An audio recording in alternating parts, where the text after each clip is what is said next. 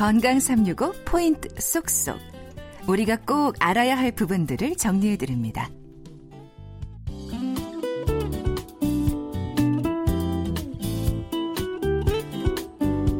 뇌졸중 환자는 해마다 10만 명 이상 새로 발생한다. 이런 통계도 있고 뇌졸중에 대한 인식 부족이 후유증과 사망률을 높인다. 이런 말도 있습니다. 한림대 동탄성심병원 신경과 장민욱 교수와 함께하고 있는데요. 그렇습니까?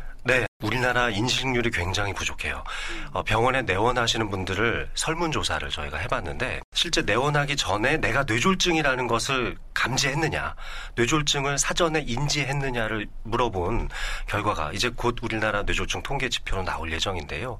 채 60% 정도밖에 되지 않습니다. 그러니까 10명 중 4명은 뇌졸중인지도 모르고 병원에 오시는 거예요. 그만큼 인식률이 무척 떨어진다는 것이고요. 3명 중 1명 정도는 5년 이내 사망할 수 있습니다. 어, 그러니까 이렇게나 많이 발생하고 있는데 이 중에서 또 3명 중 1명이 돌아가신다고 하니까 얼마나 위중하고 또 사회적으로 큰 문제가 되는지 아실 수 있습니다. 음, 그러면 우리가 이제 미니 뇌졸중이라고도 아, 한다고. 들었는데 네. 그러면 어떤 증상이 있을 때 좀 의심을 해볼 필요가 있을까요? 이 미니 뇌졸중이라고 하는 게 정말 중요한데요. 뇌졸중 증상이 탁 생겼다가 24시간 이내에 금방 사라지는 것을 말합니다. 그러니까 몇 초간만 생길 수도 있고 대여섯 시간 또는 20시간 이렇게 생길 수 있는 건데요. 특히 혈관이 막히는 허혈성 뇌졸중 그러니까 뇌경색에서 주로 발생하는데요. 혈관이 막히려고 할 때 경고 증상이 나타나는 거죠. 그러니까 혈관이 막힐랑 말랑 하고 있을 때 증상이 살짝 나타났다가 사라지는 건데요. 그대로 두었다가는 혈관이 그냥 쭉 막혀가는 수가 많습니다. 그러니까 이런 미니 뇌졸중을 한번 겪으셨던 분들이 실제 뇌졸중으로 발생할 가능성이 굉장히 높거든요. 가볍게 생각하지 말고 빨리 병원을 가보셔야 되는 이유입니다. 뇌졸중 위험을 알리는 증상이 FAST에서 FAST라고 하잖아요. 네, 특히 그렇죠. 마지막에 T 네, 이게 타임이죠. 그렇습니다. 그 시간이 있어서 그런 증상이 있을 때 바로 응급실로 가라는 거잖아요. 그렇죠. 이게 어, FAST 즉 FAST라고 말을 붙인 이유도 빨리 해라라는 의미가 있습니다. 그래서 미국 심장학회와 미국 뇌졸중학회에서 대국민 홍보를 하고 캠페인을 바로 이 문구를 가지고 했었는데요. 우리나라에서도 비슷한 문구를 가지고 어, 캠페인을 벌이고 있습니다. 이것이 모두 운동 신경 증상을 알아보는 의미가 있는 건데요. 어, FAST에서 F는 face의 약자입니다. 그러니까 face. 얼굴 증상인데요. 안면 비대칭 현상이 일어나는 안면 마비 증상이고요. 거울을 보고 가볍게 이 하면서 입을 옆으로 늘려보면은 이 비대칭 증상을 쉽게 발견할 수 있습니다. 자, 그 다음에 한번 볼까요? FAST의 A는 바로 arm, 즉 팔을 나타내는 건데요. 양쪽 팔을 쭉 들어보면 앞으로 나란히 하듯이 쭉 들어보면 힘이 빠진 쪽의 팔이 아래로 쭉 처지는 현상을 나타내는데요. 역시 팔을 움직여주는 운동신경의 손상을 알아볼 수 있는 거죠. 자, 세 번째로 S. 이것은 스피치의 약자인데요. 즉, 발음. 언어 능력 이런 것들을 보는 겁니다. 이거는 혀를 비롯한 입속의 구조물을 움직이게 해주는 운동신경을 보는 의미도 있지만요. 언어 능력을 담당하는 부분이 바로 왼쪽 전두엽의 아래쪽 부분이고 그 다음에 측두엽의 좀 위쪽 부분에 해당하는 부분이거든요. 바로 여기가 어, 언어 능력을 담당하는데 이쪽 지역에 손상이 있어도 어, 실제로 말을 잘 못 알아듣거나 말을 잘 못하게 되는 실어증 증상이 나타나거든요. 그러니까 S는 바로 그런 의미가 있는 거죠. 그러니까 FAS가 모두 다 운동신경과 관련된 증상과 언어 증상을 포함하고 있는 거고요. 이제 마지막이 방금 기자님이 말씀하셨던 T, 타임이라고 하는 겁니다. 즉, 앞에 말씀드렸던 이 세 가지 증상들이 생겼다면 지체할 거 없이 빨리 응급실로 가라는 강조의 의미가 담겨 있는 겁니다. 자, 뇌졸중이라고 하면요. 이게 갑자기 이제 쓰러진 후에 되도록 빨리 병원에 가라. 이제 이것만 우리가 중요하게 생각을 하는데 네. 증상이 있을 때도 바로 응급실로 가야 그렇습니다. 된다는 얘기죠. 네.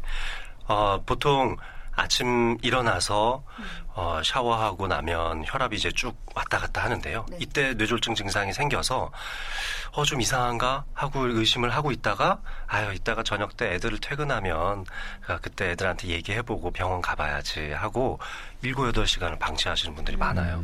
그래서 실제 뇌졸중이 발생하는 것은 아침에 많은데 저녁 늦게 돼- 돼서 나머지 가족분들이 귀가할 때까지 기다렸다가 응급실로 실려 오시는 분들이 상당히 많은데요. 어, 우리 뇌혈관이 앞에 그리고 가운데 뒤에 이렇게 총 세 개로 나눠져 있는데 양쪽이 있으니까 총 여섯 개죠. 이 중에서 한쪽 가운데 뇌동맥 하나만 막혀도 1분에 약 180만 개 정도의 신경세포가 죽어나갑니다. 1분에요. 1분에 그러면 10분을 지체하면 1,800만 개가 손해가 나는 거죠. 냉수 들이킨다고, 청심환 먹는다고, 30분, 1시간 지체하면 어떻게 될까요? 상상도 하기 싫습니다. 뭐 손을 따거나 뭐 아, 마사지 받고 안 됩니다. 있잖아요. 손을 따시면요 교감 신경계가 흥분되기 때문에 오히려 안 좋아요. 순식간에 혈압이 올라가요. 깜짝 놀라잖아요. 그러면 어, 막힐랑 말랑했던 그 혈관이 확 막혀버리는 수가 생기죠. 절대로 손을 따는 행동을 하시면 안 됩니다. 마사지는 뭐. 마사지도 별로 안 좋아요. 우리가 팔에 힘이 빠지니까 옆에 가서 막 주물러 드리잖아요. 어, 여보 왜 이래요? 막 힘 좀 내봐요 하면서 막 팔을 주물러 드리는데 그 시간에 네. 빨리 병원으로. 119에 신고하셔서 병원으로 가셔야 되는 겁니다. 그럼 미니 증상이 있을 때도 그러니까 미니 그 뇌졸중 증상이 있을 때도 응급실에 가는 게 좋아요? 그렇습니다. 이 미니 뇌졸중 증상이 생기면 어, 미니 뇌졸중 경험했던 사람들한테 저희도 또 설문 조사를 해 봤죠. 그랬더니 이 중에서 10명 중 1명은 3개월 안에 뇌졸중이 생깁니다. 3개월 안에요. 네. 근데 이 3개월 안에 생길 사람들을 또 모아놓고 보니까 대부분은 3일 안에 생겨요. 그러니까 미니 뇌졸중 증상을 겪은 10명 중 1명은 석 달 안에 뇌졸중이 올 가능성이 10%인데 이중 8% 내지 9%는 72시간 이내에 온다는 겁니다.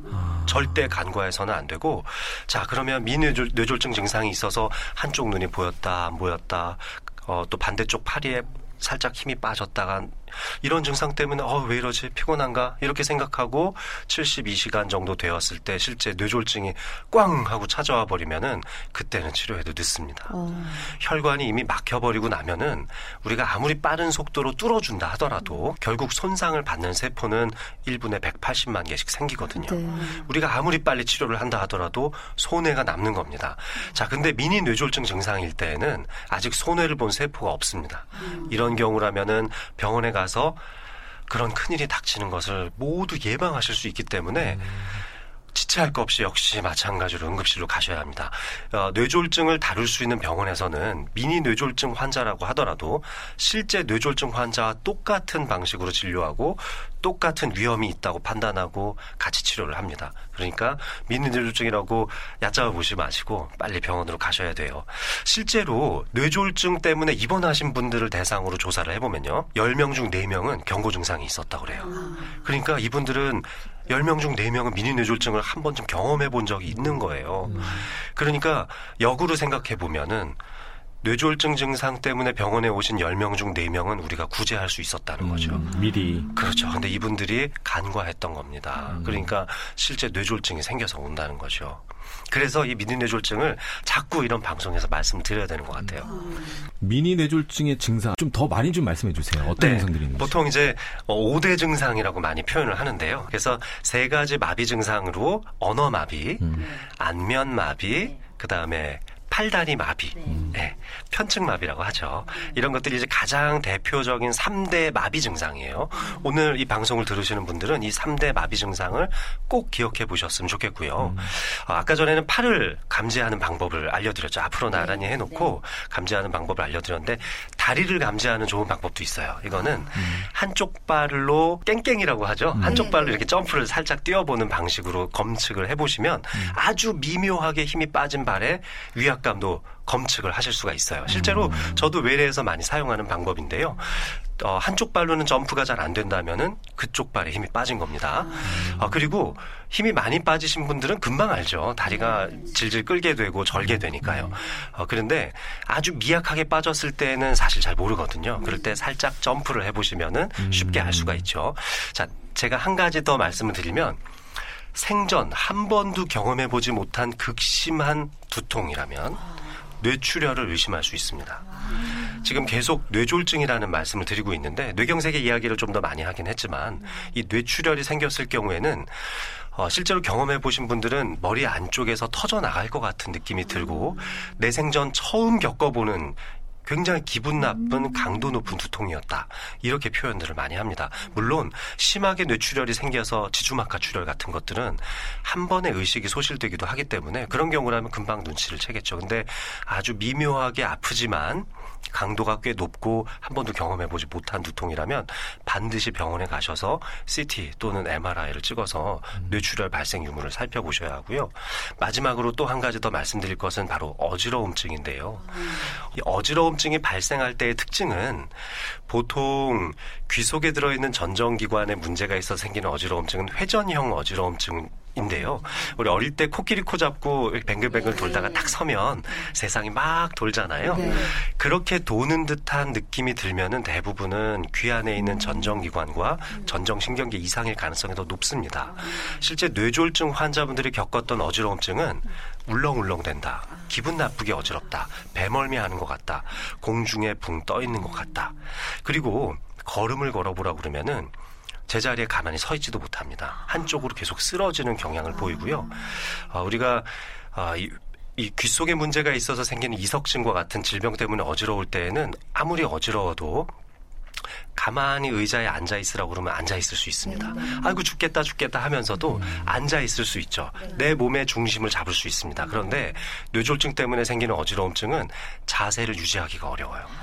가만히 앉아 있기도 어렵습니다. 한쪽으로 계속 몸이 기울거든요. 물론 아주 극심한 이석증인 경우에는 좀 그럴 수도 있지만 전반적으로 균형 장애가 동반되는 어지러움증이라면 어, 심각한 문제라고 생각하시고 빨리 병원을 가보시는 게 좋습니다.